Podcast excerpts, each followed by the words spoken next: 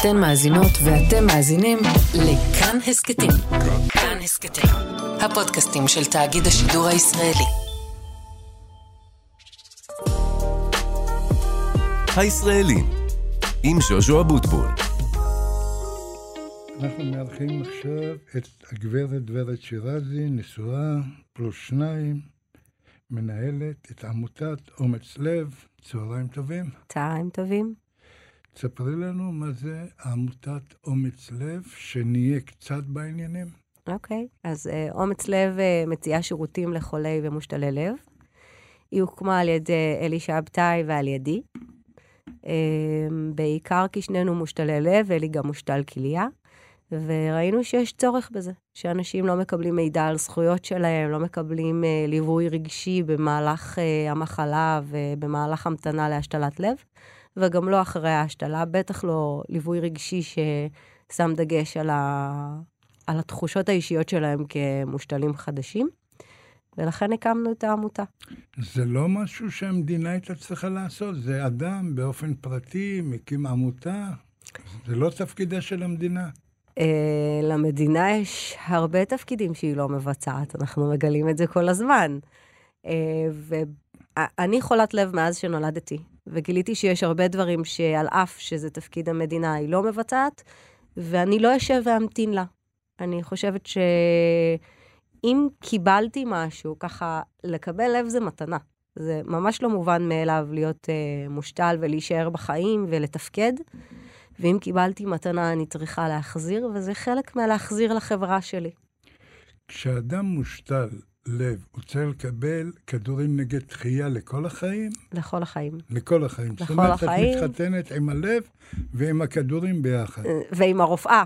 אה, רופאה, אותה רופאה? לא... אותה רופאה, אותו בית חולים מטפל יפה. בהכל כבר. זה ממש חתונה קתולית, אין, אין לברוח מזה. טוב, עדיף חתונה קתולית. ונישואים. ולחיות, ולחיות. נכון, וחיים.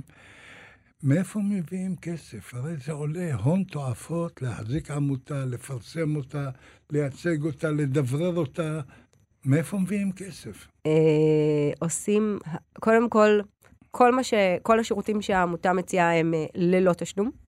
בעיקר כי אנשים אה, חולי לב הם לא אנשים, רובם, זה לא, בן אדם שבאמצע חייו נפל לאיזושהי מחלה קשה, זה לא, לא תמיד אדם שיש אה, ממון בכיסו. אז uh, את הכסף אנחנו בעצם מקבלים מתרומות של חברות תרופות, בתמיכה בכל מיני פרויקטים. אנחנו עושים המון פרויקטים של העלאת מודעות, וככה אנחנו מקבלים תקצוב, ומהתקצוב הזה אנחנו עושים חלוקה גם uh, למידע, והמון דברים פשוט אנחנו עושים מהכיס הפרטי שלנו. כשאתם מקבלים תקצוב מחברות תרופות, אתם למעשה כובלים את הידיים שלכם ונאלצים לקחת את התרופות שלהם, גם אם יש... לא, לא, לא. זה- לא, מה, לא, לא. אז תספרי לי. לא, לא, לא. בואו בוא נדייק. אוקיי. בוא נדייק. קודם כל, אה, במושתלי איברים אין כל כך אה, בחירה של תרופות. זה מה יש, ואת זה צריך לקחת. אה, ומכיוון שכך, שאנחנו דווקא קהל שבוי, מושתל לב הוא קהל שבוי, אין לו ברירה, הוא חייב לקחת, וזו קבוצה מאוד מסוימת של תרופות. אז חברות התרופות יש להן תקציב שמיועד ל...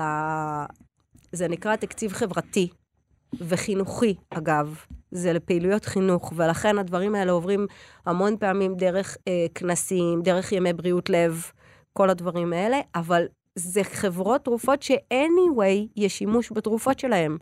בכל מקרה, רוב חולי זאת הלב... אומרת, אם הם יתרמו לכם או לא יתרמו, אתם תשתמשו בתרופות שלהם בלי קשר. נכון, בדיוק. זה תרופות שבכל מקרה חולי לב ומושתלי לב מקבלים אותן. תגידי, אומרים שיש שוני בין הגברים לנשים, איך הם מפרשים את ה... את ההשתלה. השתלה. וואי, זה כל כך מעניין לחשוב על זה. Uh, קודם כל, יש אה, בעיות ייחודיות לנשים, כמו בכל דבר, מכיוון שאין הרבה מושתלות. באופן כללי, אין הרבה מושתלי לב בארץ ואין הרבה מושתלות, אז לאט לאט מגלים, זה גם עניין של גיל וגם עניין של מין, וכן, יש הבדל. לב של גבר ניתן להשתיל באישה, כן. או ההפך? זאת אומרת, אז אין בעיה בהשתלות. זה לא בדיוק שאין בעיה, אין מספיק איברים, ולכן, אה, לפחות במדינת ישראל, יש הרבה הקלות שעושים. פשוט מאוד, כי אין ברירה.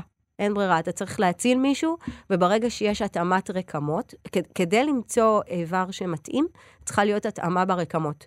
בגודל, במבנה, במשקל, גם של הלב וגם של בן האדם, בגובה. Uh, הרבה פעמים אנשים שהם גבוהים מעל הממוצע, אי אפשר להשתיל אותם בכלל בארץ. צריך uh, למצוא להם מקום שרוב האנשים שם גבוהים מהממוצע. Uh, אבל ברגע שיש, אז נותנים למי שיש.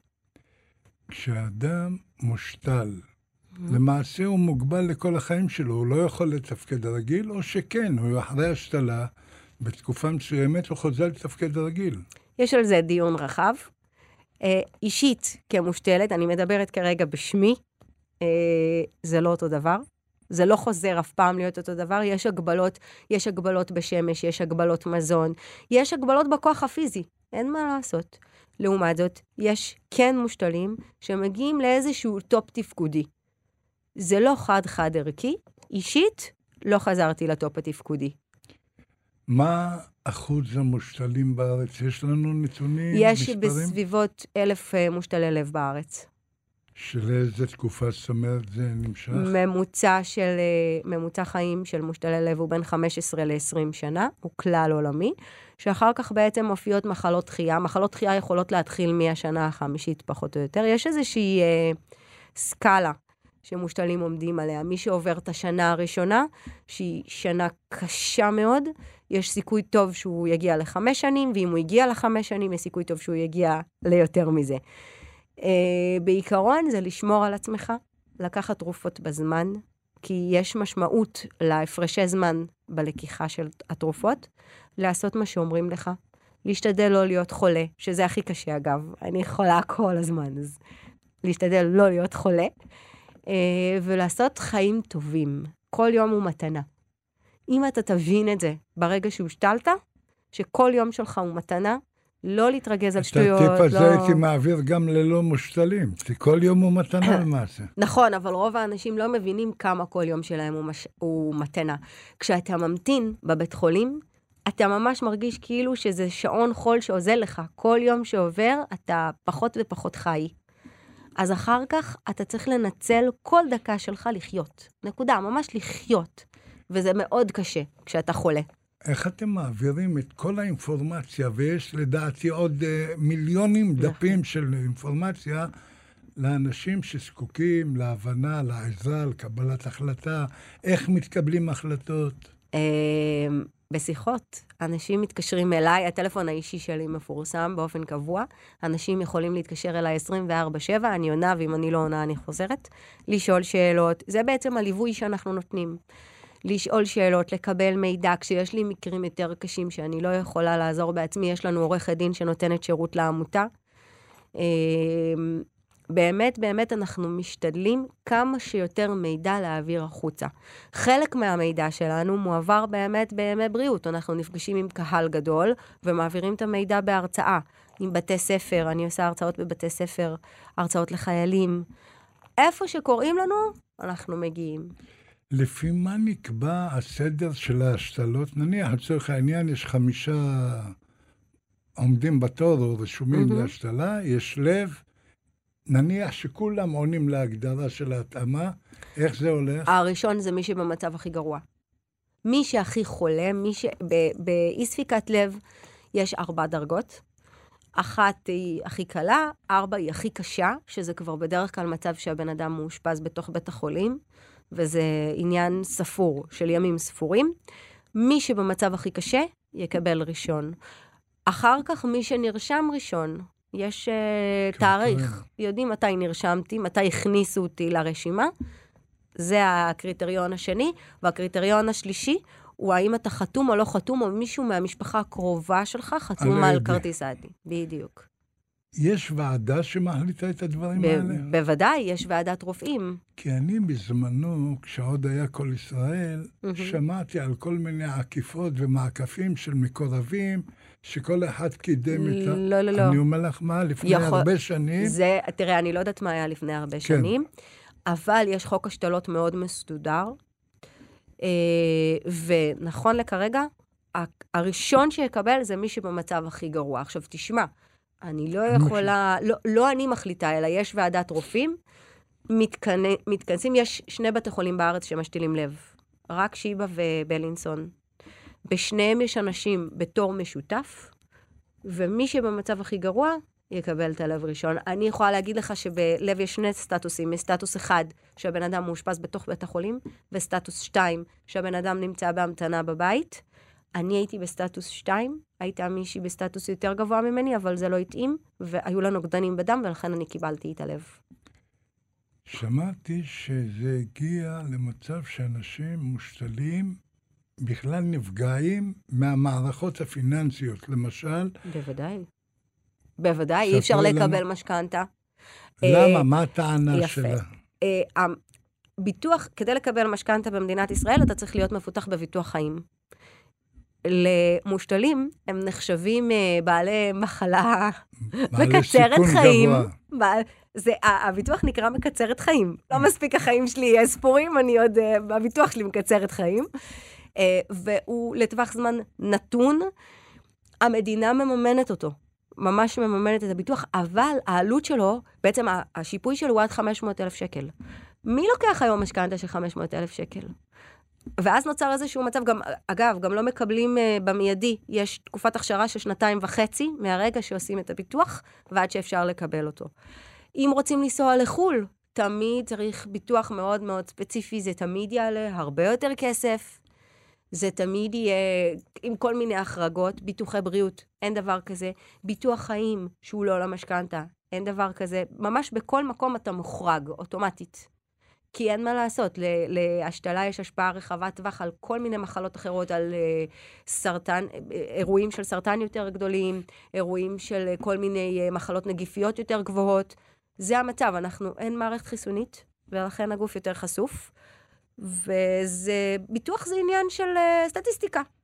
במשרד הבריאות לא מצאו מישהו שיטפל בכם, או תחום שפה ייתנו לכם לפחות את הדברים המינימליים של הביטוח, למשל, אה, לרכוש דירה כדי לא לעבור כל שנה ולמרר לעצמכם אז, את החיים. אז יש, משרד, משרד השיכון מממן את הביטוח הזה שדיברתי עליו עד 320 שקלים בחודש.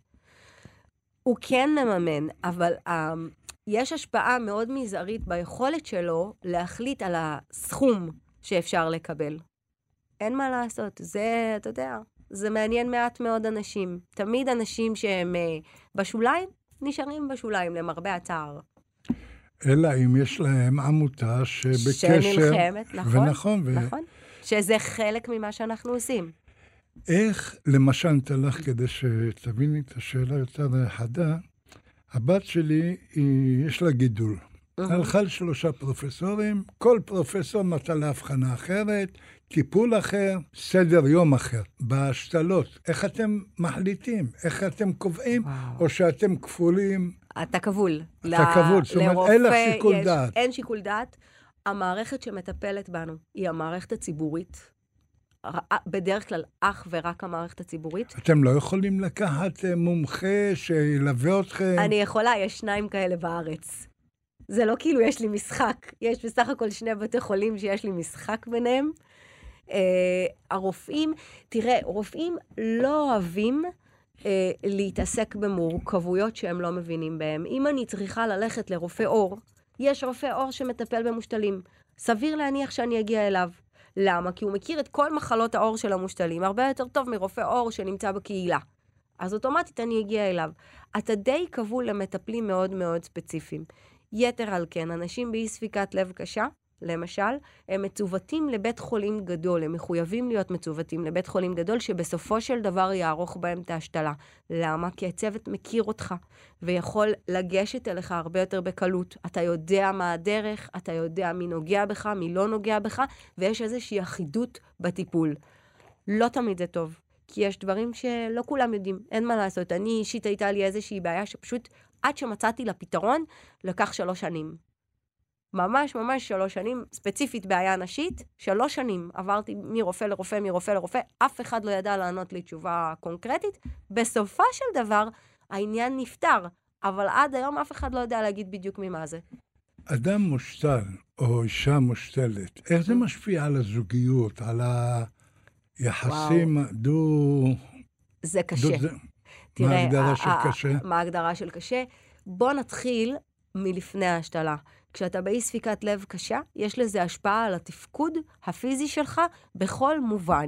אם קשה לך לטפס מדרגות, אז קשה לך גם לקיים זוגיות פעילה, וקשה לך לקיים יחסי מין, וקשה לך לחיות באיזושהי אה, הרמוניה, כי אתה כל הזמן במתח ואתה כל הזמן בלחץ, זה מאוד משפיע על חיים זוגיים. אה, כמושתל, אני יכולה להגיד לך שיש המון תופעות לוואי של התרופות, שאתה לא תמיד שולט בהן.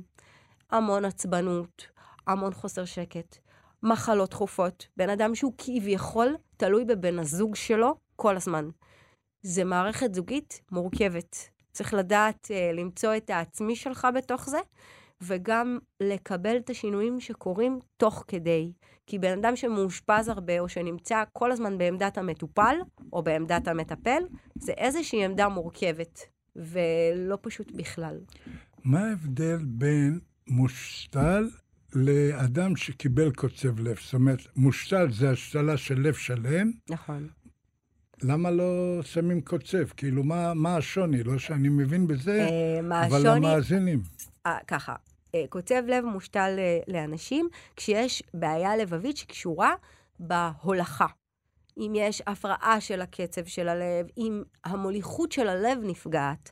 מי שזקוק להשתלה כללית, ממש להוציא את הלב ולשים אה, לב מלאכותי או לב מאמת, זה בן אדם שהלב שלו כולו לא יכול לתפקד.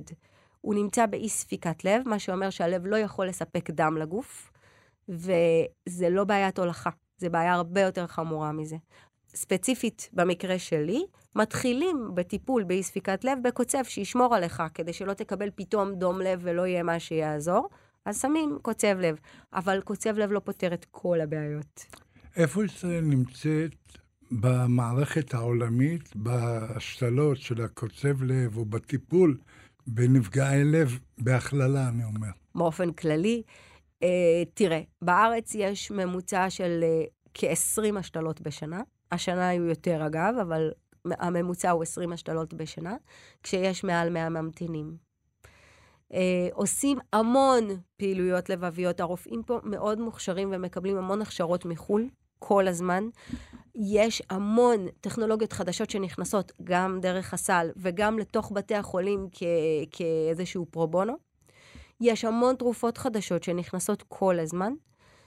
אנחנו במקום מאוד טוב בטיפול בכל בעיות הלב, גם בבעיות הולכה וגם בהשתלות של קוצבים. יש קוצבים, עכשיו יש קוצב ממש ממש חדש, קטן מאוד, שפותר המון בעיות. מה שפעם אה, היית מסתובב עם איזה חתיכת עכבר, ממש זה בגודל של עכבר של מחשב, עם חתיכת עכבר בתוך הגוף שלך, היום זה בגודל של, אה, לא יודעת, אה, טמפון.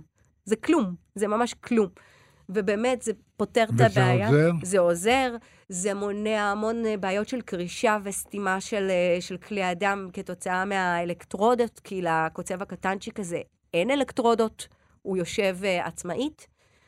אז יש uh, המון פיתוחים, גם של חברות ישראליות, שמפתחות גם לב, לבבות מלאכותיים, שנקראים אלבד, מי שנמצא ב, בהמתנה להשתלה ולפעמים פשוט אין ברירה, אז מחליפים את הלב הלא עובד שלו ב- בלב מלאכותי, שזה סוג של משאבה שהסוללה שלה נמצאת בחוץ.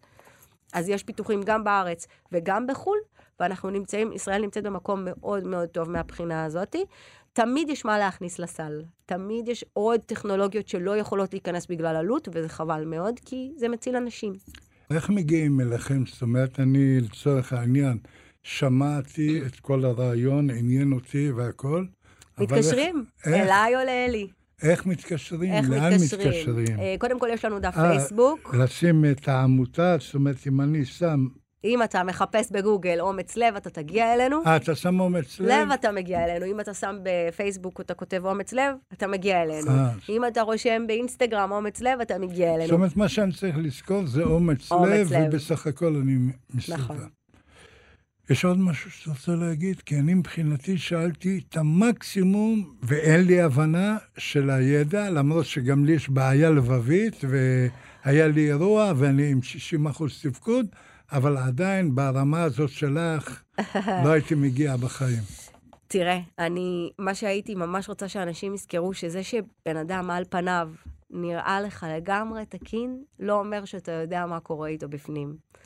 ו... אל, אל תסתכל בקנקן, אלא מה שיש בתוכו. בדיוק, בדיוק. כאילו, כשמגיע לך בן אדם ואומר לך, אני לא יכול לטפס אה, שתי קומות ברגל, אל תבוא ותקלוב, אתה נראה מעולה. זה כל כך מנמיך וכל כך פוגע.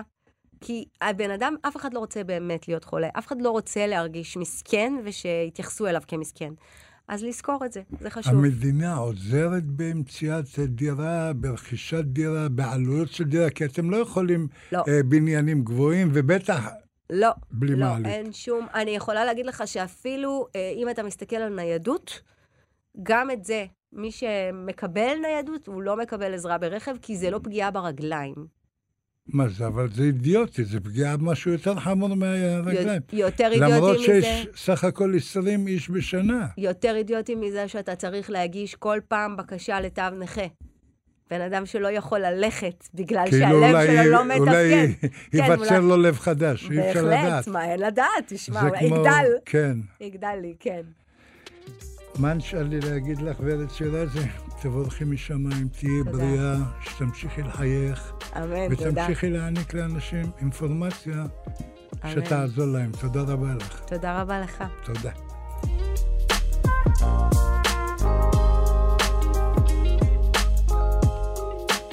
תודה למפיקות ליהי צדוק ונועה טייב, לטכנאי יבגני לזרוביץ'. תוכלו להאזין לפרקים נוספים באתר כאן ובשאר יישומני ההסכתים. תודה שהאזנתם לנו.